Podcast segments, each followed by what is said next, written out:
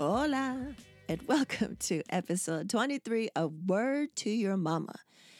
Today we have Joseph Patel, a.k.a. Jazzbo, a.k.a. Jazz Beezy.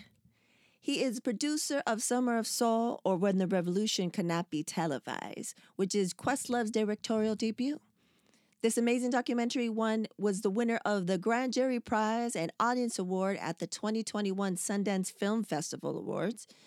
Jazzbo is also former writer, DJ, and member of Soulsides, Yay Area, former creative director and producer at Fader, Vevo, Vice, and MTV. This was a great conversation. We get to catch up, figure out how long we've known each other, which is minimum 20 plus years. We get to talk about, what part of the process was he attached to this amazing doc, Summer of Soul, which I had the honor and the pleasure of seeing as it opened the Sundance Film Festival, which is a huge honor. So I got to see that. So we talk about that experience. We talk about how, failure, how it's impacted his career and creative process. And he gets, real honest about some, part of his path in the beginning. We also have questions from the audience from B Plus and Mona Lisa and some exclusive news regarding the Contact High project. It was great reconnecting and building with Jazzbo because he's such an amazing person. He's contributed so much and helped open so many doors for so many people. And he's just good peeps, man, good peeps. It really...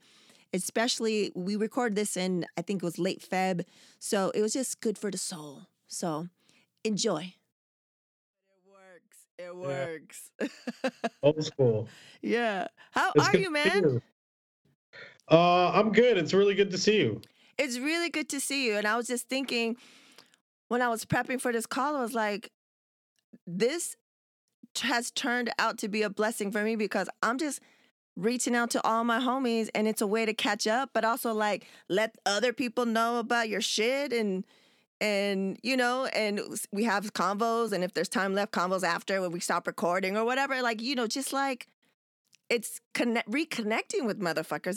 It's been really, really great. So that's awesome. Thanks for doing this. I really appreciate it. I know you're busy, but how's it in NYC, man? Like we're hitting a year on this fucking pandemic, and is it still snowing out there, or what's the situation? It was snowing. It's weird. It's the pandemic was mentally and physically manageable until winter for me. And winter, like in the spring and the summer and the fall, I could go outside, I could get air, I could go for walks, we could run errands, I could see people. Distanced. Winter, you're just stuck indoors, and I'm fortunate where I live in a nice place in a nice neighborhood, but like when the cold gets there and the snow, and so the last few months have been really mentally tough for getting through the pandemic days. I bet. And for me, like being able to exercise is really good for my mental health, so that's sort of been disjointed. I've obviously had a very blessed last few weeks with the movie, but just it's everything else has been really hard. So I'm really looking forward to getting past winter. Hopefully vaccines are going out. Yeah. And being able to come on the other side of this season with a little bit more freedom. I miss seeing people. I miss running into people. I know. I saw your tweet today. And Questlove was like, I miss avoiding people. Yeah, he would. He's always in demand. But like, the part of the kinetic energy of New York City is being out in the streets and running into people, and the serendipity of it all. And, and that's been gone for a long time. And what I realized is that, New York, you have to sort of mentally train yourself to live here. Yeah. And physically train yourself to live here in the sense that like you know, a year ago, I was getting up in the morning, stretching because I'm old, going to the gym, coming back, eating breakfast, showering, hopping on the train, getting to the office by 9:30. And I couldn't do that right now if you put a gun to my head. Like, I wouldn't be able to do that. Yeah. And it took years to get that sort of precision down. That flow. And it's all gone in a year. Like, so for people who may or may not know, like, you're born and raised on the West Coast. I am born on the East Coast, but I was raised on the West Coast. Oh, where were you born? I didn't know that you were born on the East Coast. I was born in Pennsylvania. Oh. And lived in Massachusetts till I was about 5, and my parents then moved to California, which is essentially, you know, raised me in Northern California, the Bay. Yeah. And Yay area. And then about 22 years ago next month. I was going to ask, how long has it been? Yeah, 22 years next month. Shit. Yeah. Because I think of you, and I think of you of East Coast just because you've been there for so long, and then I have to be reminded of, you know, I met you on the West Coast. You're over here. Your history and your contributions to the culture that started out West. Yeah, in the early 90s. Like, and it's funny because that I've been here longer as an adult than I was as an adult in the Bay. Wow. But I still think of myself as from the Bay. Of course, right? And that is that part of me. I still hate New York sports teams. Oh, really? So you haven't converted? You haven't gone full blow? No, and I, you know, still root for the Niners and the Warriors and the A's, and like, you know, it's just funny. Like, I guess it's not honest to say that I always thought my stay in New York was going to be temporary, but I always thought, you know, New York is where I sort of found my groove. But I've always considered myself as a visitor in New York, partly. And, you know, home is always, my parents are still on the West Coast. My sister's there. So, you know, Bay is always home. So at what year out of the 22 years where you're like, oh yeah, I'm, you know, my heart's over there in West Coast, but I'm a New Yorker. I got this. Like, I got the rhythm. I got my little things going on. I'm at Peeps, and, you know, like, when did that hit? I mean, when I moved to New York, it moved at a speed that I was looking for, right? So I instantly felt a part of the mix. But they always say, Colson Whitehead, writer, had a book out after 9/11. His title of which escapes me now, but he said. He wrote this thing, and I'm paraphrasing, is, you know, New York, you become a New Yorker when you remember what used to be there. Oh, yeah, when you're like, you're like looking at Times Square and you're like, it's too clean, or da-da-da-da-da. Yeah. Or even just like the corner, oh, that used to be the bodega, or that used to be the bagel spot, and it's not that anymore. That's when you become a New Yorker. and I really like that because it's you know, I think it was that first, after a few years of living in New York, like 3 or 4 years, where it was like, you know, obviously I moved here pre 9/11, and then 9/11 happened. And that was instantly like, you're a New Yorker then. Yeah. But even before that, like, it was just sort of like, oh, things were changing in the neighborhood I lived in. And, you know, So pretty quickly, but, you know, it's sort of like it's like an arc, right? Like I was like sort of ascending in New York, and then the last few years have been like, I miss the Bay, you know, I miss my home, I miss my family. So I was thinking, you know, you're a film, TV producer, director, and all this stuff like that, and you're a writer. That's how I met you. So I was trying to think of like how we met each other, like. For me, correct me if I'm wrong, I met you when I was part of the crew that was putting together the Art Speaks, right? The Art Speaks, that was like 2001, I believe. So at that time, you were already in New York? Yeah. It's funny because I think it was Art Speaks 2000 or 2001, because it might have been 2000. It might have been 2000. I know it was like, I think it was like January or something like that. I'll look it up and I'll put it in the show notes, but yeah. It's funny because I remember B+, Brian Cross, at Art Speaks, had a little photo booth thing he was doing in the alley right next door or something. And he sent me recently a photo he took of me in that little Irving Penn alley. And what's funny is at that time, I remember it vividly. I do think that's when we met in person. I do think we knew about each other beforehand, because you were always in the mix. And I think that sort of herb community, obviously. But I remember going to Art Speaks. I had a .com job, and I went out there with John Caramonica, and Jeff Chang was meeting us down there, and Oliver Wang was there. And it was just little writer's crew. Yeah. I just, LA is funny. I've never lived in LA, but I obviously have a lot of extended family in LA. For sure. A lot of friends that I've made from my writing days, that LA always felt like a second home that way. Yeah.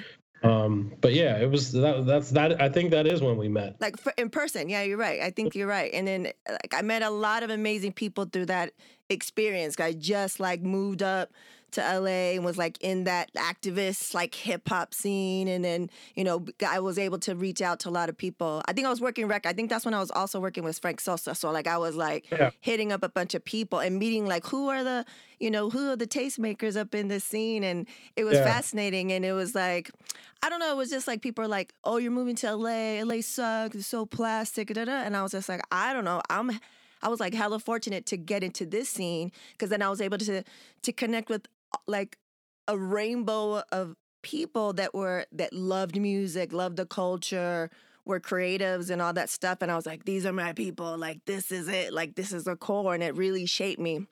But yeah. Well, actually, where did you move from? From San Diego. And then I went to Long Beach State, and then I moved up further north to L.A. proper.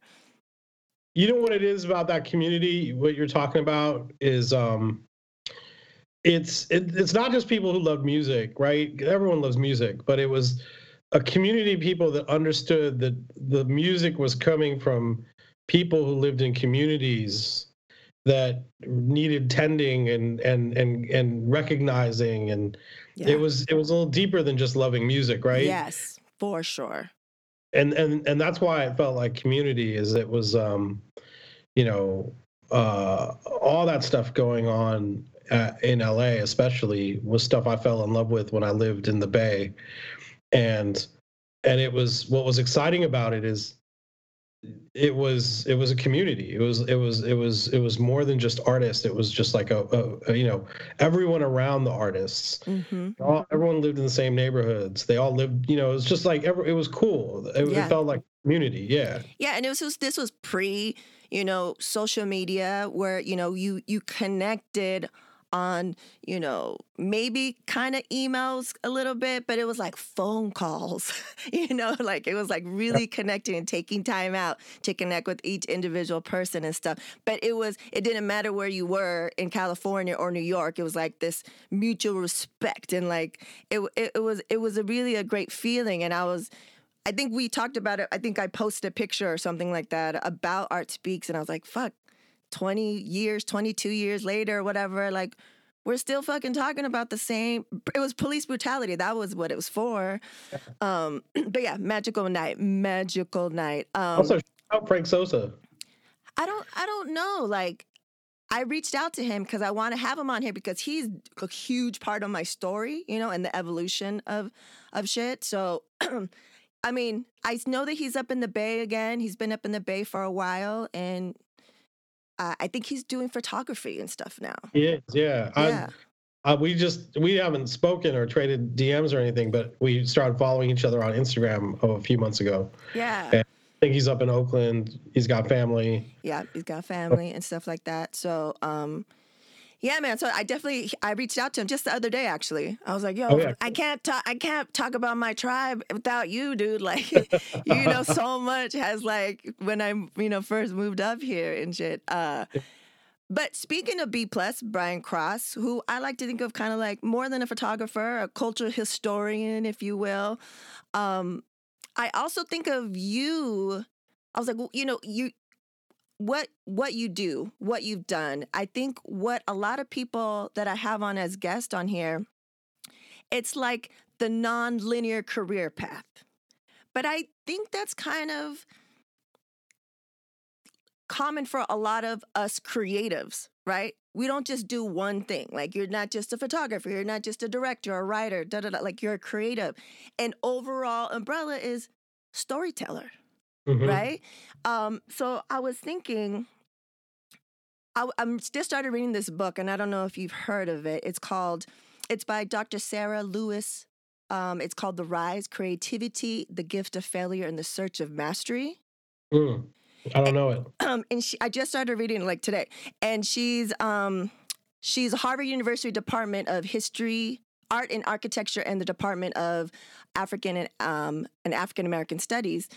And she talks about, that she rarely uses. It says failure in the title, but she rarely uses failure in the book because she feels like failure as a word is really imperfect because it was created in the 19th century to talk about financial institutions, like bankruptcy and shit. She's like, it doesn't really speak to like the human experience. And that like once you talk about failure, what we think about failure, that it no longer is a static concept, right? Like it evolves because you come out of it and you say like, oh, well, I learned something, or I da-da-da-da-da. As a creative, as a storyteller, as someone that's done so many different types of things, how do you feel failure has impacted your career and your creative process as a storyteller? It's not a small question. I mean, everyone fails at something, right? And I think, there's people that say, oh, keep going no matter what people tell you. But it's like, that's not helpful either. Because sometimes you're just not cut out for shit. And so I think, I think failure is only a negative if you don't learn from it. Yeah. And so I think, most people who are creatives fail at something. Yeah. And failure is a great teacher. It teaches you a lot if you allow it to. And so failure has really driven me in that, like, when I was a writer, well, I mean, look, I'll be real. Like, my first really taste with failure was my relationship with Soulsides. Mm. Right. So I was in college and found my sort of tribe there with Jeff Chang and DJ Shadow and Blackalicious and Lyrics Born and Lateef. We started a label, Soulsides. Me and Jeff were the only two non-musicians. But we started this collective, and we sort of bought into this idea of this crew, right? Which is a really good feeling to have.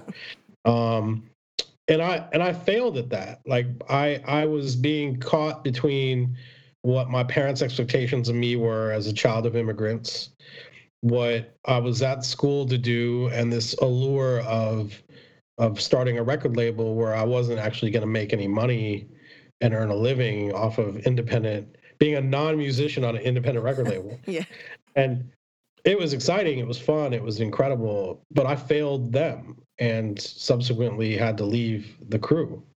And it still is something that teaches me to this day. And what do you mean when you say that you failed them? I mean, it's many years ago, but I wasn't quite the team player that I should have been. Got it. I wasn't looking out for the goals of the crew, and for a lot of reasons, like partly is I didn't understand what my role was, partly was, when people are telling you to do something without explaining why to do something, you sort of, in your youth, you get rebellious. You're like, well, fuck you, I'm not going to do that. You're telling me to, like, bring me in. And it's like, so it was just goofy shit like that you learn from. Yeah. And I learned, right? I learned a lot from that. And then as a writer, freelancing for magazines, and then, ultimately moving to New York, and, as I failed at freelancing, right? I loved writing for magazines. I loved seeing my name in print, loved spending time with artists and getting to talk to people about the artistic process. But I wasn't earning enough to live in New York City. Mm-hmm. And so, you know, I then had to find like a job, like a real job, but I was fortunate enough to find one at MTV that I could, you know, learn and grow from. But yeah, failure is such a good teacher if you allow it to teach you. Yeah. Because, you know, you're always going to fail. But if you don't learn from it, then you're going to keep making the same mistakes as opposed to new mistakes. And I think it's important to keep, you know, you won't get anywhere. Very few people get anywhere without making mistakes. Yeah. So I think that's been the biggest lesson for me. Yeah, I think so too. I mean, I just said the creative process. It's like, you know, the level of how large a quote unquote failure is can change the trajectory. You know what I'm saying? Like I always say, like you're at sometimes you're just at something happens. You're at a fork in the road, you know, and you could either go these two ways. And that's the defining moment when you're at that failure. Like, is this really like, am I failing just because I'm good at this, but I'm just failing in the process? Or am I like gassing myself up and being like, I'm hella good at this shit, but yeah. This is a time to wrap it up. But yeah. Let this be the teacher to be like, oh, well, maybe I'm not like you're like Soulsides. Like maybe like I'm not the you know, the label person. I'm not the freelancer, but I can still do this in this context and be successful. And learn and grow. And then like you, because of all those things and like that you consider yourself to be failures. I mean, we are here now and let's talk about this amazing movie that you were like, tell me about. I didn't know everything about it, but you were saying like someone that I love and respect so much that you were going to interview for it. And then you you get in Sundance, you premiere it, which is an honor in itself, and then win Mad Awards. Da-da-da. Let's talk about that. Let's talk about your role in this because I have questions. So tell the people what I'm talking about, what I'm hyped about right now. So I just finished producing my first feature documentary called Summer of Soul or When the Revolution Could Not Be Televised. And it is directed by Amir Questlove Thompson. I produced it. Along with a couple other people who had acquired this footage of a concert that took place in 1969 in Harlem, the Harlem Cultural Festival. And, you know, it featured Stevie Wonder and Nina Simone and the Staple Singers and Sly and the Family Stone and Mahalia Jackson and Max Roach and Abbey Lincoln and all these people. At a particularly tumultuous time in Harlem's history, in America's history. And, you know, it's one of these things that happened, drew 300,000 people to a free show in the park across 6 weekends. And no one remembers it. And even when I was told about this project, I was like, no, this didn't happen. And then they're like, no, it happened. And some guy shot it. And I'm like, well, it's probably like one camera and it's shitty footage. And it's like, no, it's 4 cameras and it sounds amazing. And you're just like, yeah. And you're like, well, why don't we know about this? So I got approached about this project about 2.5 years ago. And, you know, once I saw the footage, I was like, oh, man. And... you know, I want to do this, but Amir directing, and I've known Questlove for 25 years now. And I was like, there's no way he's going to end up being able to direct this. He doesn't have the time. This sounds like a lot of work. I'm not going to do it. And then they're like, just meet with Amir. And so I met with Amir and he's like, no. I'm like, you're not going to have time to do this. And he's like, no, he's like, you know, he's like, when I commit to something, I want to do it. He's like, I may not have the time, like a normal director might have the time, but that's why I need a strong producer to work with. And so I thought about it, and I said yes, and I had to get to a place where, you know, for me it was like I've done a lot of cool shit in my life and in my career They're kind of one and the same, right? But I don't have the thing like, you know, that if I met someone on a plane, I could point to and say, I do this. You know, I produce and I direct. Well, what have you produced and directed? And I did a short film for the Fader. What's the Fader? Like, you know what I mean? Like, I just it's not universal. It's not universal. Yeah, like it's cool shit, but it's relatively niche, and I'm proud of it. But I didn't have the big thing on a scale of a feature, so I got to a place where I'm like, okay, I'm gonna do this, and I'm gonna kill it because I want to do more of it, and I'm glad I did. I'm really proud of it. It got selected. We finished the film in November of 2020. We were in the middle of shooting when the pandemic hit. So we had a last set of interviews to do at the end of March that we had to cancel, and went into the edit, figured out a way to edit virtually or remotely. And then we waited out coronavirus for a few months to figure out how to shoot the remaining interviews in a safe way. Summer and spring allowed for that, outdoor shooting, remote shooting. Finished it, submitted it to Sundance at the end of summer, rough cut. They not only selected it, they selected it for opening night.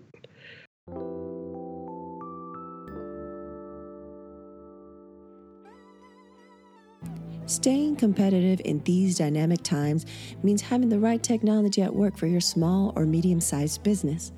Whether your goal is to grow, downsize, or modernize, Panoply BPO provides the right combination of tools, support, and affordability necessary to make it a reality.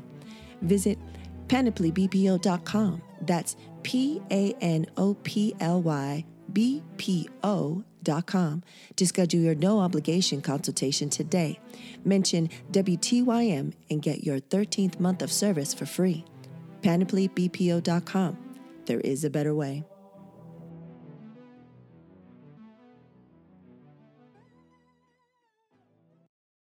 Then it goes on to win Grand Jury Prize and Audience Award, which is rare for a film to right. get both. And then a week later, becomes the highest-selling documentary out of Sundance, which is... Congrats, felicidades. That's amazing. Yeah, and so, it's just been a really incredible last few weeks. But more than anything, the thing that is really fulfilling to me is I know we made a good film. And after that first night it premiered, when the reviews started coming in, formal reviews from critics at all the major news outlets, Twitter reviews, friend reviews, who I know people had seen it. Everyone loved it. And not only did they love it, but they were seeing and feeling what we hoped they would see and feel. Yeah. And that's an incredible feeling as a creative. I've never experienced that before. You know, the people are seeing and feeling the film in the way that you hope that they would. And that is intoxicating more than anything else. It's just, at one point, Amir's manager, Zara, was like, because the production company was sending us, press breaks, a roundup of all the press that was coming out as it was coming out. At some point the next day, after the premiere, she's like, "Are they only sending us the positive reviews?" And I'm like, "No, these are all the reviews. They just have to all be positive." It's just an incredible feeling. Amazing, dude. And to you gave me a little snippet into what you were doing, in a very important interview that finally happened. That's a huge part of the movie. And then I see that you got into Sundance. Amazing. And then I was like, "Oh shit, your shit is sold out, premiering, da da da da." So I was like, "Hey, do you think they're gonna release?" You gave me the awesome heads up that they're gonna release a couple of tickets. I don't know if I told you this, but I was sitting here when you told me, and I was on my computer like, holy shit, you're trying to get those tickets, So I was going like this, as people can't see me if they're only listening to this. I was kind of biting my thumbnail, as one does sometimes. You just saw, I broke my, I chipped my tooth, but I got a ticket. Okay. So I got a ticket. And then also I love panels, Q&As, all that shit. So I was like, I get to go to Sundance for the first time ever, virtually. So I was there and then got to see the amazing panel afterwards. And I was like, what the fuck? Like, so Amir Questlove got on. I know on the panel, like, some people had the footage for a while. Then he got on. How long after he was on did you get onto the project? A couple months. A couple months. Oh, okay. Yeah. Because I was like, and I remember, like, they had the Q&A afterwards with you guys, and we can say, and I was just like, what the fuck about this audio? Like, how was it preserved? Yeah. Like, the visual, the visuals of it, like, is amazing as well. But, like, the audio, of course, it's going to be on point if it's you guys. Like, but what you guys had to work with was, like, quality already? Yeah, I mean, it's so the film itself is not just a concert film. It's a concert film, but also the story of Harlem in 69, mm-hmm. Black community in 69. And, people will be able to see the movie this summer. It'll be released in theaters and outdoor theaters, amazing, and Hulu as well. Perfect. And it's a very communal viewing experience. Mm-hmm. Like, there is a lot of music in there, and so that was really important for us to be able to provide a way for people to see it together. Which I think, coming out of coronavirus, hopefully this summer we're in a much better place. I think that's going to be a real tonic. Yeah. For what we've been through. But the footage itself, we tell a little bit of the story in the film. It's a local promoter named Tony Lawrence had been doing this Harlem Cultural Festival for a couple years, and the city was really interested in placating unrest in Harlem specifically.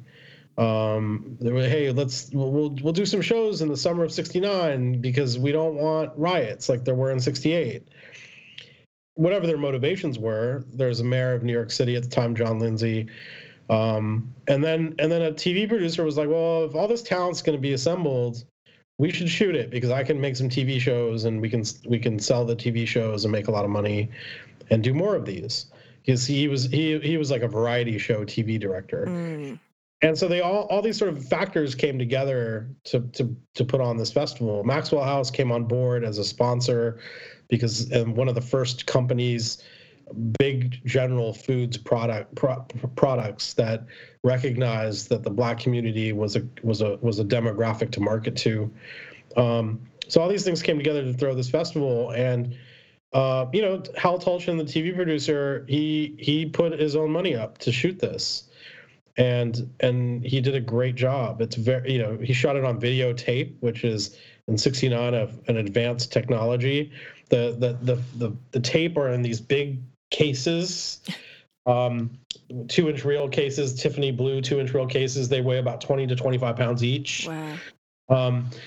But after the festival, he couldn't sell the TV show. No one wanted to buy a Black show. No one regarded this event. No one publicized it, really. Woodstock happens the same summer, and that gets all the publicity. And he tried to sell it for a few years after, and no one was really buying it. So he kept this footage in his basement, always with plans to do something with it, but it just, the opportunities never really materialized.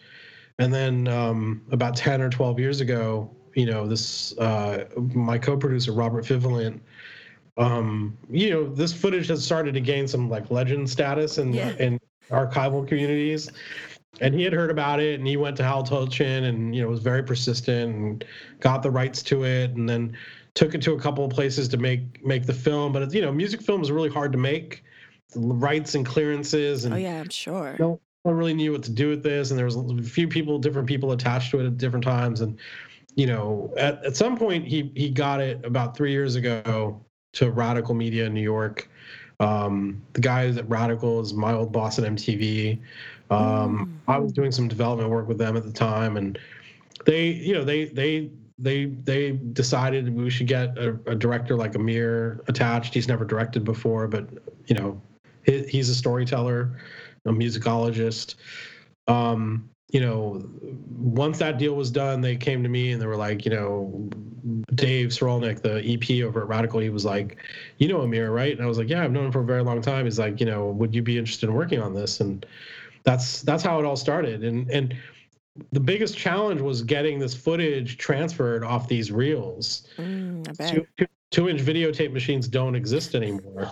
And it took me about a month and a half, almost 2 months, to find the right place to restore this footage.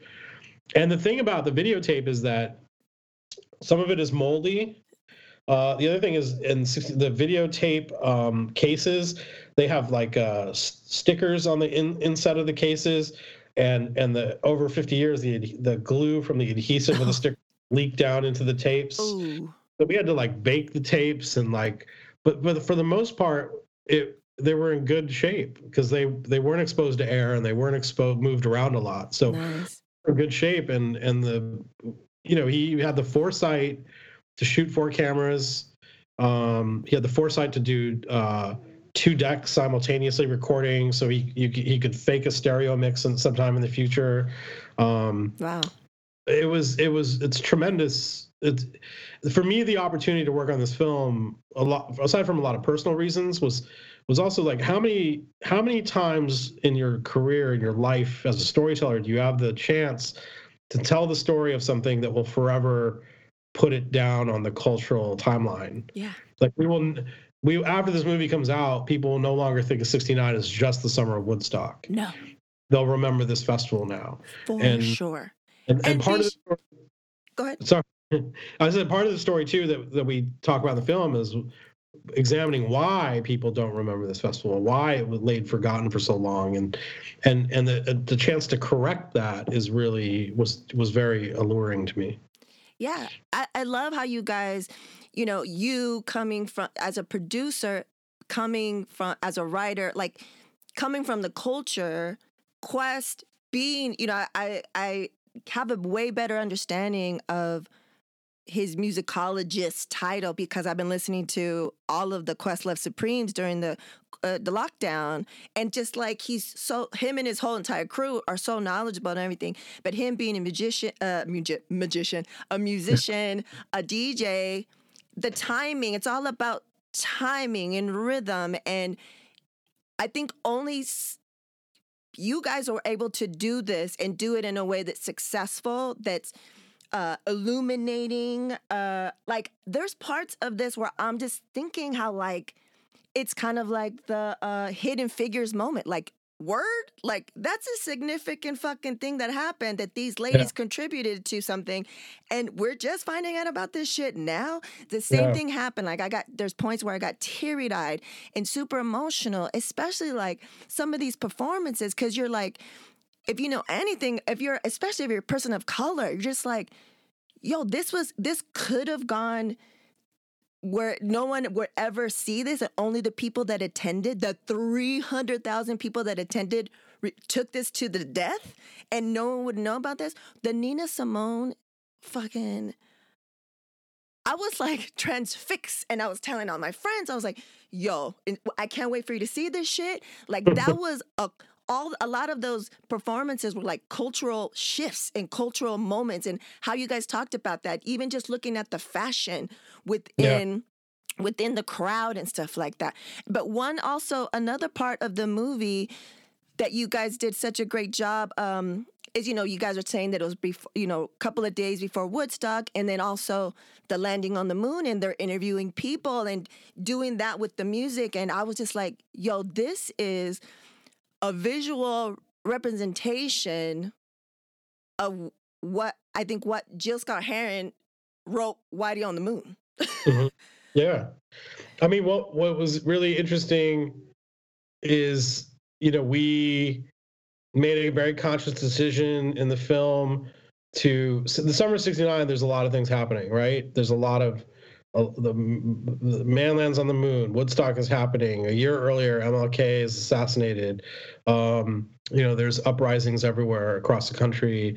A few years before, 69 is also when 68 is also when Bobby Kennedy dies. And, you know, a real heavyweight political ally for a civil rights struggle, you know, a few years before MLK dies. And it's what we made a conscious decision to show those events that people are familiar with, but from a Black perspective, So we used Black archival sources wherever we could. You know, there's a show called Black Journal that starts in 68. And, you know, 69 is really this mainstreaming of Black power consciousness. And not just Black power consciousness. You see this really the beginning of the formations of the Rainbow Coalition, yeah. Right? So you're seeing the Young Lords, and you're seeing, you know, the White Workers Party, and you're seeing, you know, all these different coalitions starting to come together, and it's really, you know, so part of what we hope the film achieves is to show these events that you think of one way, but show them from a Black perspective to understand that it wasn't regarded the same way by those communities. You guys were successful in that shit for sure. Yeah. So it was, you know,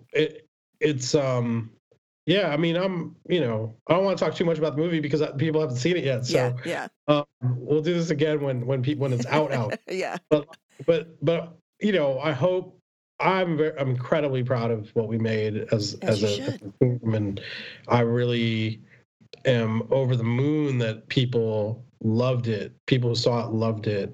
I hope it's the beginning of a very long journey for this film, and more importantly than anything, I hope people love it and learn from it and take the lesson of these stories need to be told. Because can you imagine the impact this would have had on the culture had people understood that it happened and it was celebrated the same way Woodstock was celebrated?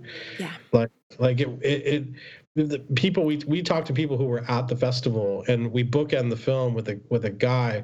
I'll tell this one story. It's really great. We bookend the film with a guy who was 5 years old when the festival happened. Mm-hmm. And when we found him, he was like, you know, he's like, I was five. And we were like, okay, you know, in my head, I'm like, he's five. What do you remember? And no one has seen this footage. None of this footage. A little bit of Sly leaked like 10 years ago, and a little bit of Nina was in that Nina Simone doc a few years back, but no one's seen anything else. Like it never leaked out anywhere. This when we did our pre-interview with this guy, Musa Jackson, the performance that moved him was the Fifth Dimension, who in 69 is the biggest artist in the world, right? They're Billie Eilish and Dua Lipa mixed into one in 69. And he remembered, I said, what do you remember about the festival? And he told me the story. His mother's boyfriend took him and his brother to the park because it was just down the street. And he remembers they were giving out balloons at the edge of the park, and there were all these like food vendors. And, you know, we went digging in the archives and we found all these photos of food vendors around the park during the festival and kids getting balloons and stuff that hadn't been digitized before. So we're like, okay, I was like, okay. And then he was like, I remember the Fifth Dimension. He remembered what they were wearing. He remembered what they performed. And I was just like, how does he there's no way he could be misremembering. Yeah. Because this hadn't been seen by anybody. He knew the color of their outfits and that they had tassels on. And I was just like, wow. And then we interviewed him, and it was a great interview. And then we showed him the footage at the end of the interview, and he starts tearing up. He's crying. He's like, oh my God. And what was profound was that it validated to him these memories he's been carrying for his entire life, that people thought he was crazy, or that he had been carrying these memories with him. So think of that on a sort of cultural scale. Yeah. Which is, if this festival had been celebrated the way and remembered by history in the way that Woodstock had been, what could that have done for not only the people who are there, but the artists who performed, and, you know, the sort of reverberations ever after. So that's why I think it's important to tell these stories, like this film, like Hidden Figures, a dramatized version, obviously. Yeah. There's just so many more important stories to tell, and I'll never get tired of people telling them. Amazing. So I just want to say thank you again for this film. I want everyone to see it. If you could see it when it comes out and it's safe and you can see it outside, I mean, I'll see it again to see it with other people, you know, because I was by myself and I was like, I was trying to tell everybody, like, who could be down to, let's watch it, you know, and stuff like that. But they couldn't get tickets. And I was like, I don't give a fuck. I'm going to watch this shit. And I was just after watching it, I was like texting a bunch of friends because I told them, I was like, this movie, da-da-da. And I saw it and I was like, dude, I was like, Black people have contributed so much to not just the United States, to the fucking world.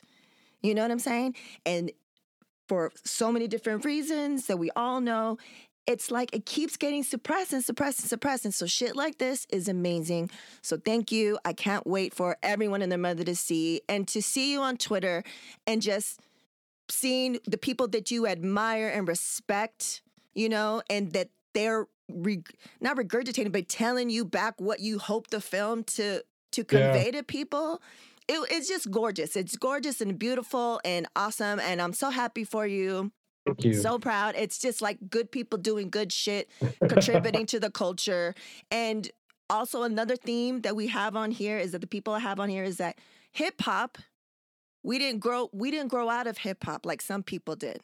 Hip hop is it's a huge part of us. It's in my blood. It's in my veins. It's my DNA, right? I was just telling my homeboy Woz, who I have on, I think episode 1 or 2 episodes before you, is like, I don't know if you watch WandaVision, but it's like we've gone through, you know, her dome, and we've been changed on a cellular level where it's part of us. Like, do you know what I'm saying? Like, it kind of dictates everything that we do. And I feel like it's the same for you. It's taken you so many places, and you've, you know, I remember you asked me to do something. I don't think it was ever used, but it was awesome that you reached out for My Block. Was that what it was called? Mm-hmm. And like, you know, just going and doing stuff for the culture and going to the history and getting that, you know, that nook and cranny type of stuff of being right there so we could see the artists in that area, hip hop, you know, the culture and stuff like that.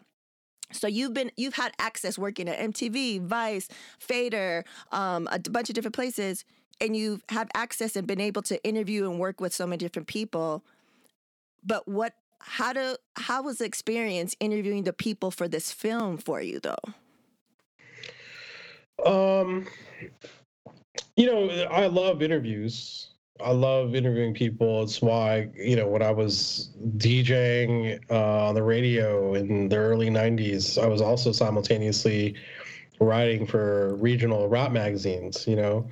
You know, in college, doing a radio show, was part of this label, Soulsides, was writing for the Bomb Hip Hop Magazine and Herb, and then later, you know, The Source and Vibe and XXL, and for me, it was, you know, interviews have always been amazing just to do. So, you know, I love interviewing people.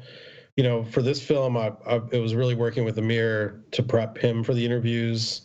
But also the footwork of finding people and doing pre-interviews and like seeing who has a real good story to tell, who will be good on camera.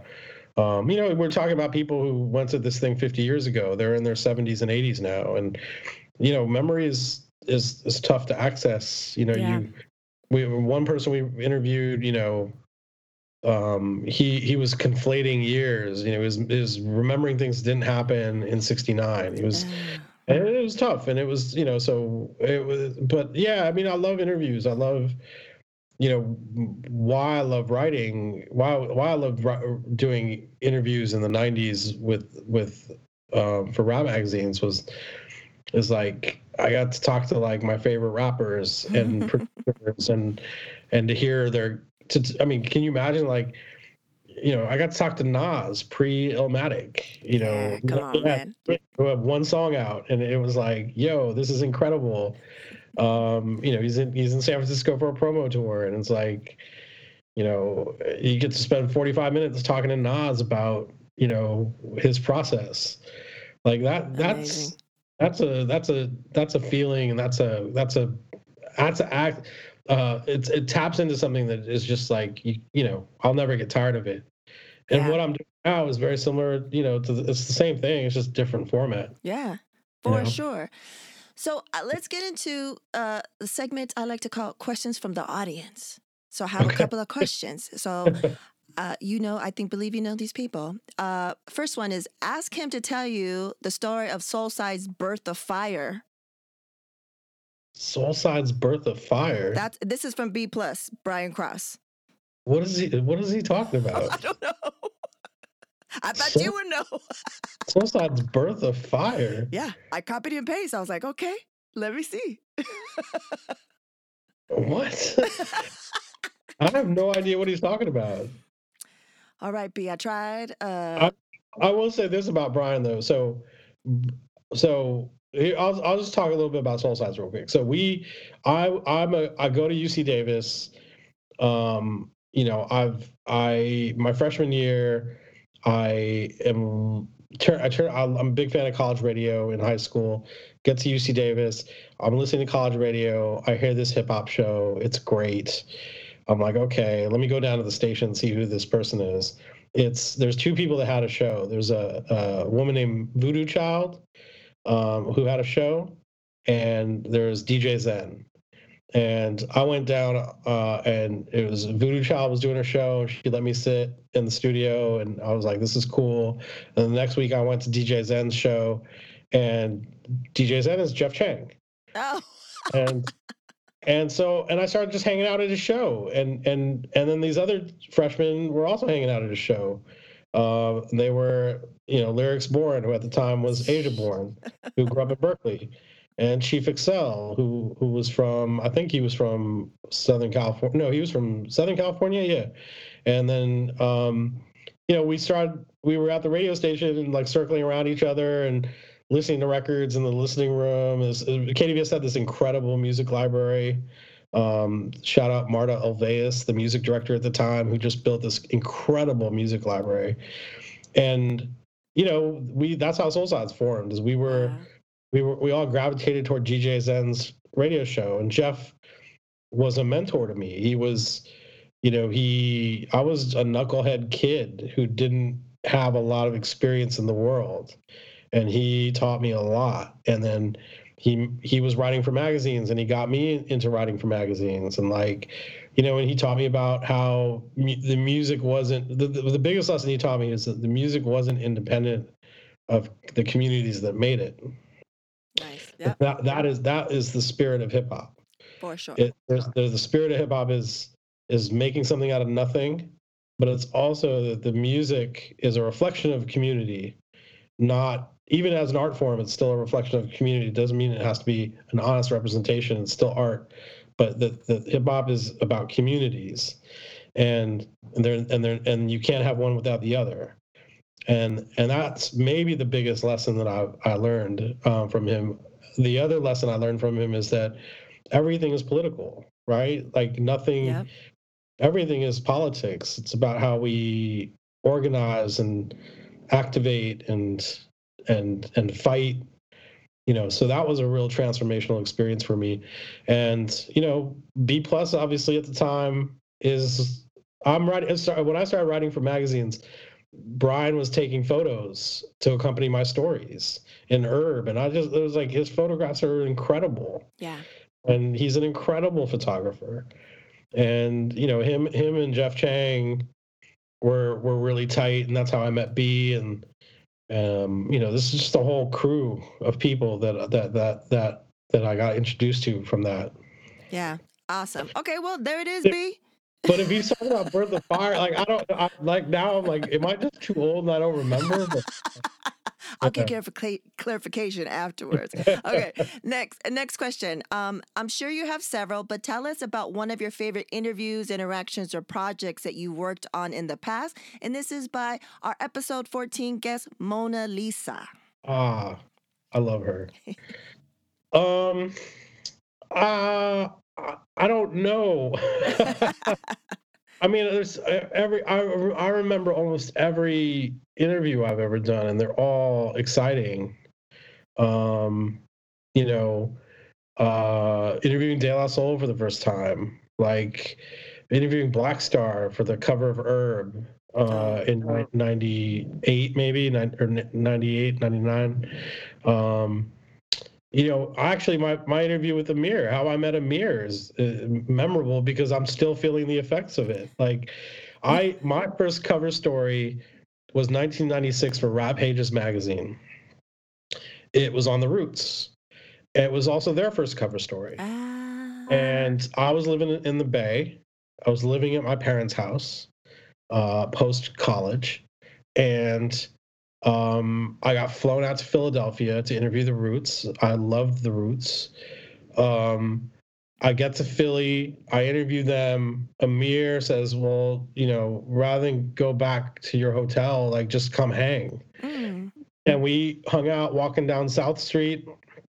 And it's late summer, I think, so it's, like, really hot and sticky outside.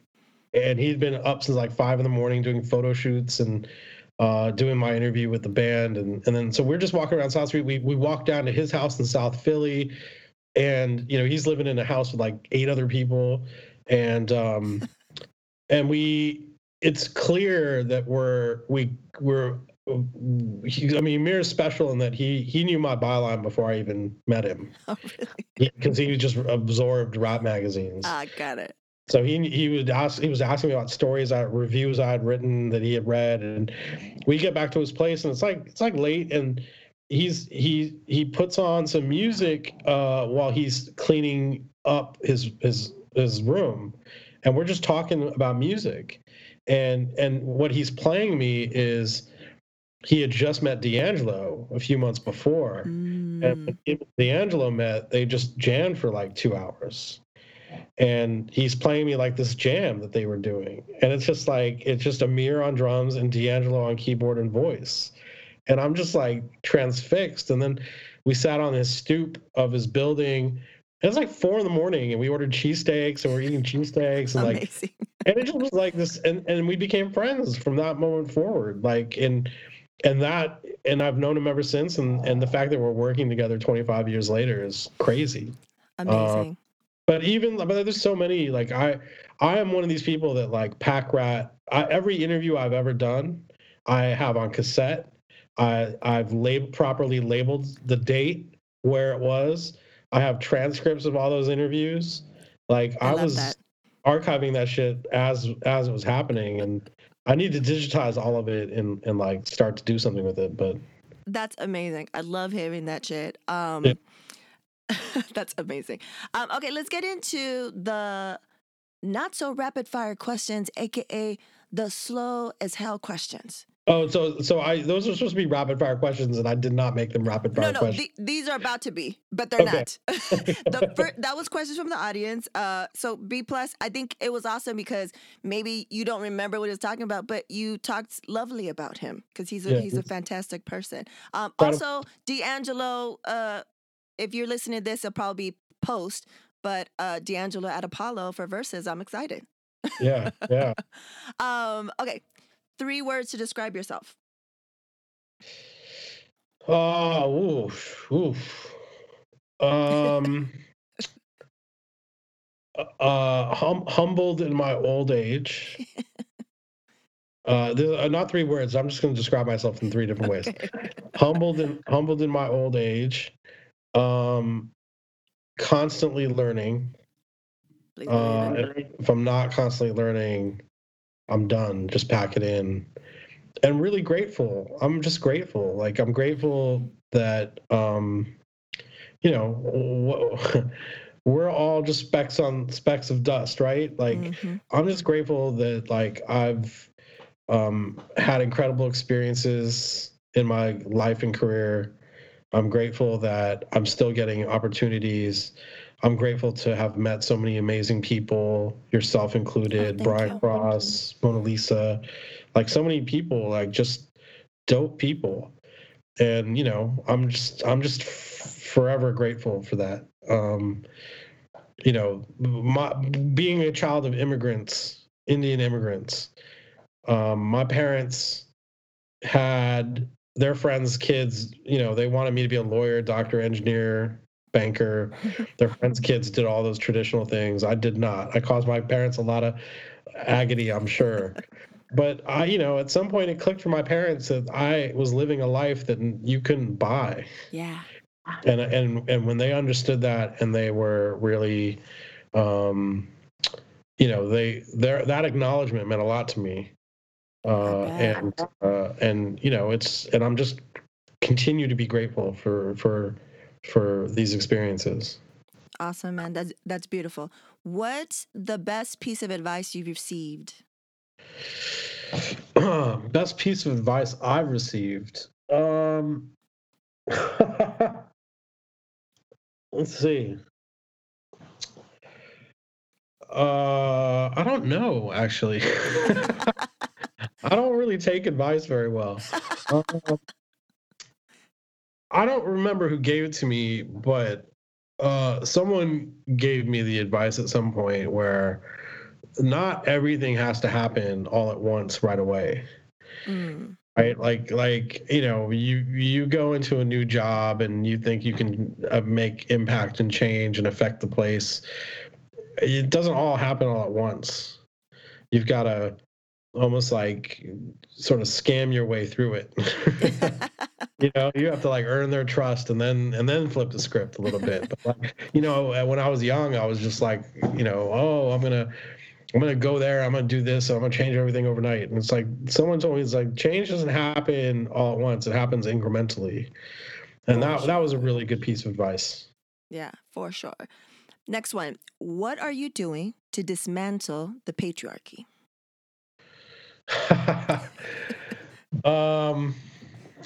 Probably not enough. But in my very small way, you know, so after working at MTV, I went on to a series of sort of high-level content jobs at Vice, the relaunched MySpace, Fader, Vevo. And one of the things that I'm really spent a lot of time making an effort doing is dismantling and reinventing ways in which to give people opportunities, non-white people, women, you know, being in a position of power where I could actually affect that change. And then having to convince the sort of execs above me that I knew what I was doing, but also that it's valuable, right? You got to play a little dance a little bit. Yeah. And so in my very small way, that is something that I consciously make an effort to do. And, you know, I'll give you an example. You know, at MTV, when I was working there, the interns every summer were all the same variations on the same theme. Yeah, I bet. Rich white kids. Yeah. And I was like, why are we always getting these rich white kids? And it was like, oh, it's because who else can afford to live in New York and work for free in the summer? That's real.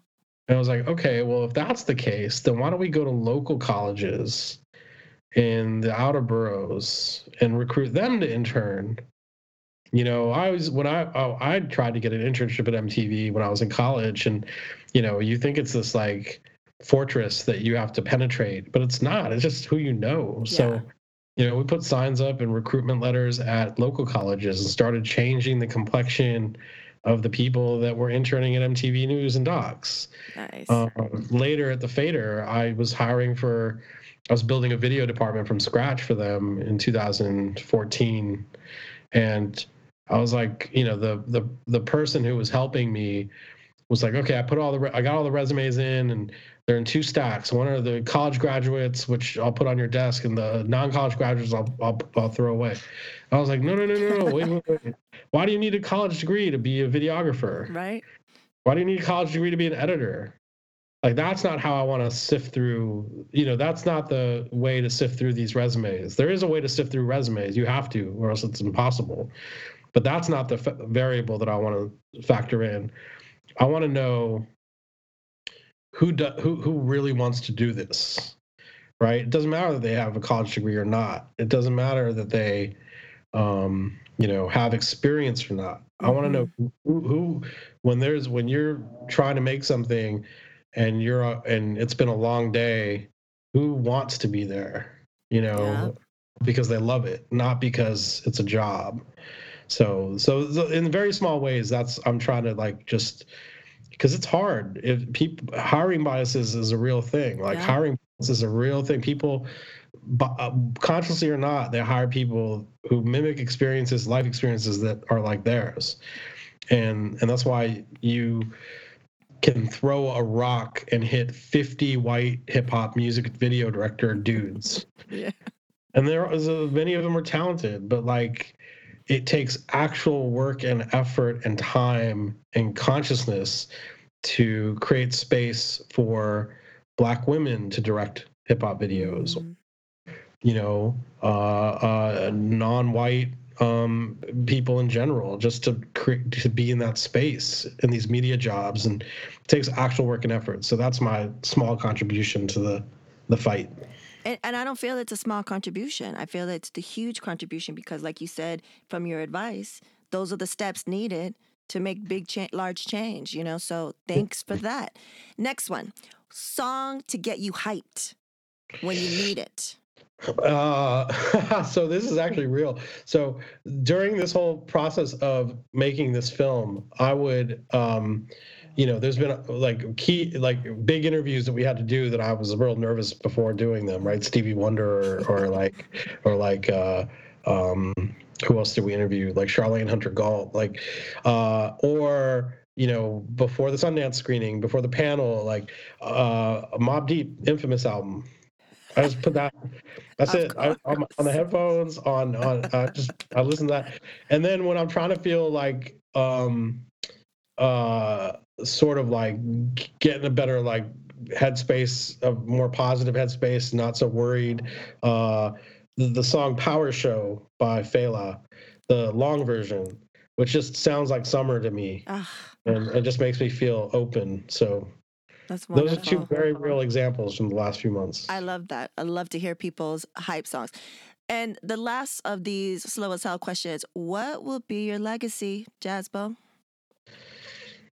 I don't know if I will have one. I really, like I said, we're all just specks of dust. I think the only thing you can do is help people as much as you can and the people around you and have that echo out.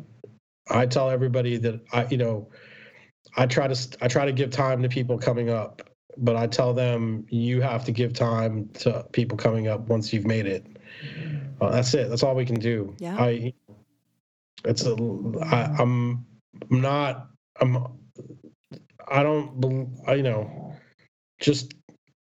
that I helped somebody. Yeah. And that person helped somebody too. And that person helped somebody and that person helped somebody. That's it. That's all we can do. Yeah. You've done that, and this is just, I feel like it's not even the middle or anything. Like, I feel like you're just beginning to do like new chapters of other ways that you're, you know, the reach back and pulling up. And then those people keep reaching back and pulling up. And I think it's a beautiful thing. Before we leave, thank you so much for your time. I wanted to talk about Contact High because I was like, let me drive from Palm Springs into, and I made a whole thing of it. I was like, let me meet my homegirl. Let's go see Contact High, take that in. And then right after that, we went to have dinner. And then we went to go see Princess Maya Rudolph's. Yeah, thing. Yeah. It was like a whole thing. So it was like hip hop, seeing my entire youth. You know what I'm saying? These amazing photos in the exhibit. So tell the people about the exhibit, and which is in Dubai now, right? No, it's in Abu Dhabi. Oh, Abu Dhabi. Yeah. And then how you're a part of that.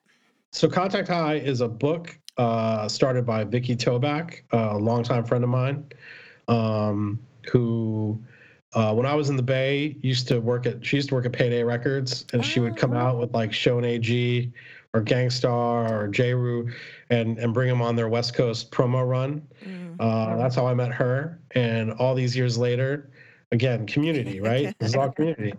All these years later, I was reading, she had a column at Mass Appeal called Contact High, where she would look at famous photographs and the contact sheets around those photos and use that to tell the story.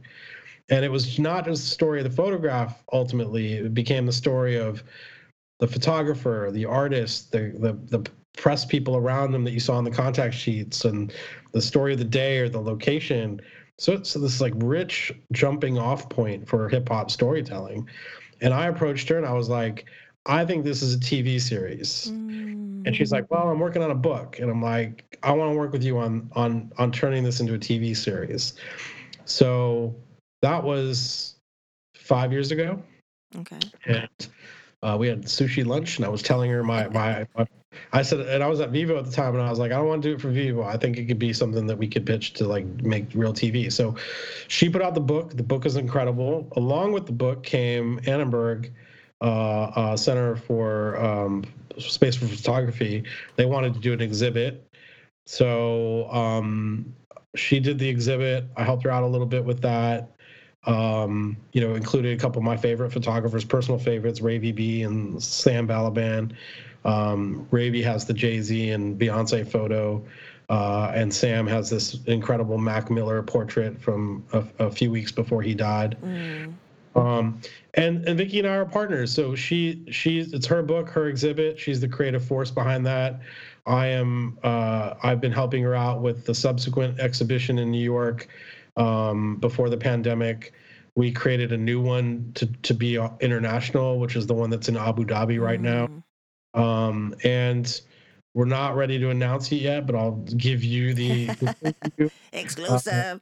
But after many years of trying to pitch this around, we're finally going to be making a Contact High feature documentary. Dope.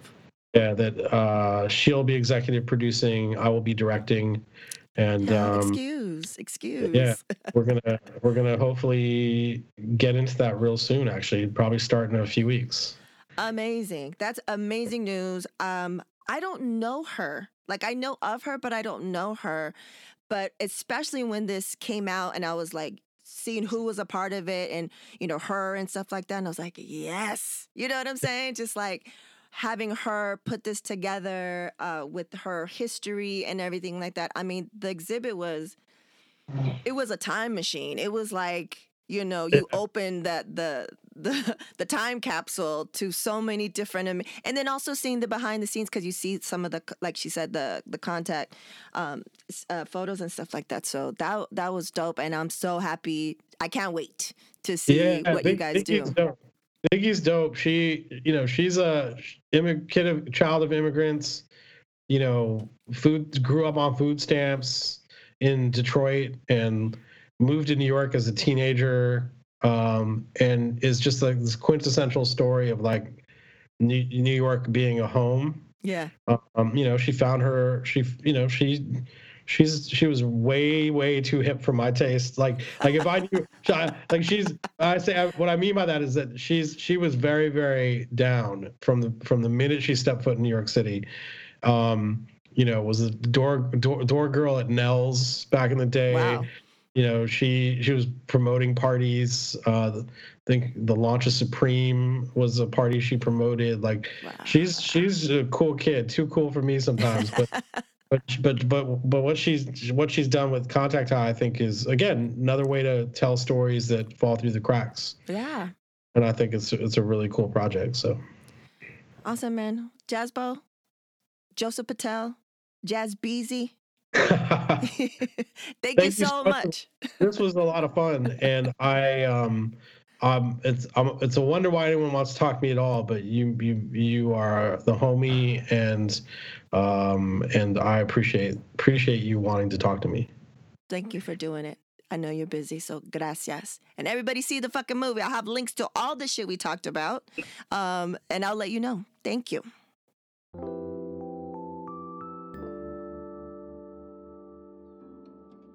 Do you want to support original content that supports diverse voices?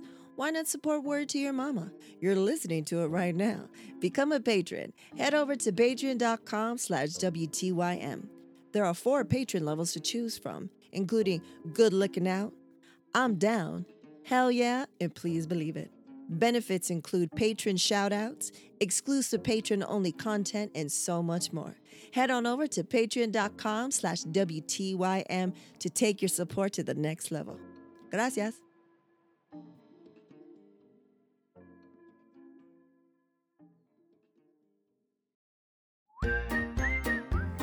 And now, introducing the Supernatural Bear Corner. Supernatural Bear. Yo, yo, yo. What up, everybody? This is just, I'm not doing the song or anything, but there's this new series called City of Ghosts. It is a very cool, very awesome new series, and it's half documentary, half animation. I think it's very cool, and I think you should go watch it, because it's all about LA. So especially if you live in LA, or your family lives in LA, or you used to live in LA, as I did, then you'll love this. You will love it. Also, it has some of the cutest animation I've ever seen without being too chibi. I'm talking to you, chibi tails. Where can people find it? You can find it, and you can only find it exclusive style. Yes, to keep going. Okay. As on Netflix. You can only find it on Netflix, because it's a Netflix original, and you can't see Netflix originals with other apps. But, yeah. Hope you guys have an awesome time watching it, and, this has been the SMB 16. Peace.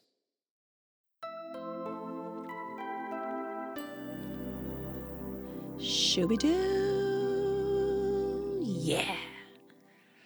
So, yeah, episode 23, Jazzbo. Good times. And like I said, it really is good for the soul. It was great reconnecting. I look forward to building even more. But just, you know, I'm talking about like on a human level, just the good energy, good folks. He's done so much, and he's always giving back, and he's always sharing the knowledge, and just good peeps, man. It was a good one. And I concur with the Supernatural Bear, City of Ghosts. I heard that coming up in the next couple episodes, tearjerkers, but it is super cute, super well done. You learn a lot about the different neighborhoods in LA, and I really love the Ghost Crew, and you'll understand when you watch it. So definitely recommend that. But yeah, you know, if you checked out the episode before, episode 22, we had Emmy award-winning Linda Morrell, and she's a producer. She won Emmy for Key and Peele, and then boom, today we got Jazzbo over here. So producer, the doobla-doob over here. Yeah, so it's we're on episode 23. We're chugging along. I really love doing this, so support any way you can. Leave those reviews. Spread the word. Tell your folks. Tell your friends. And as always, we reap. Word to Your Mama is owned and produced by Ritzy P. Theme music produced by the great Nico Beats. And as always, Word to Your Mama is brought to you by RitzyP.com and Panoply BPO.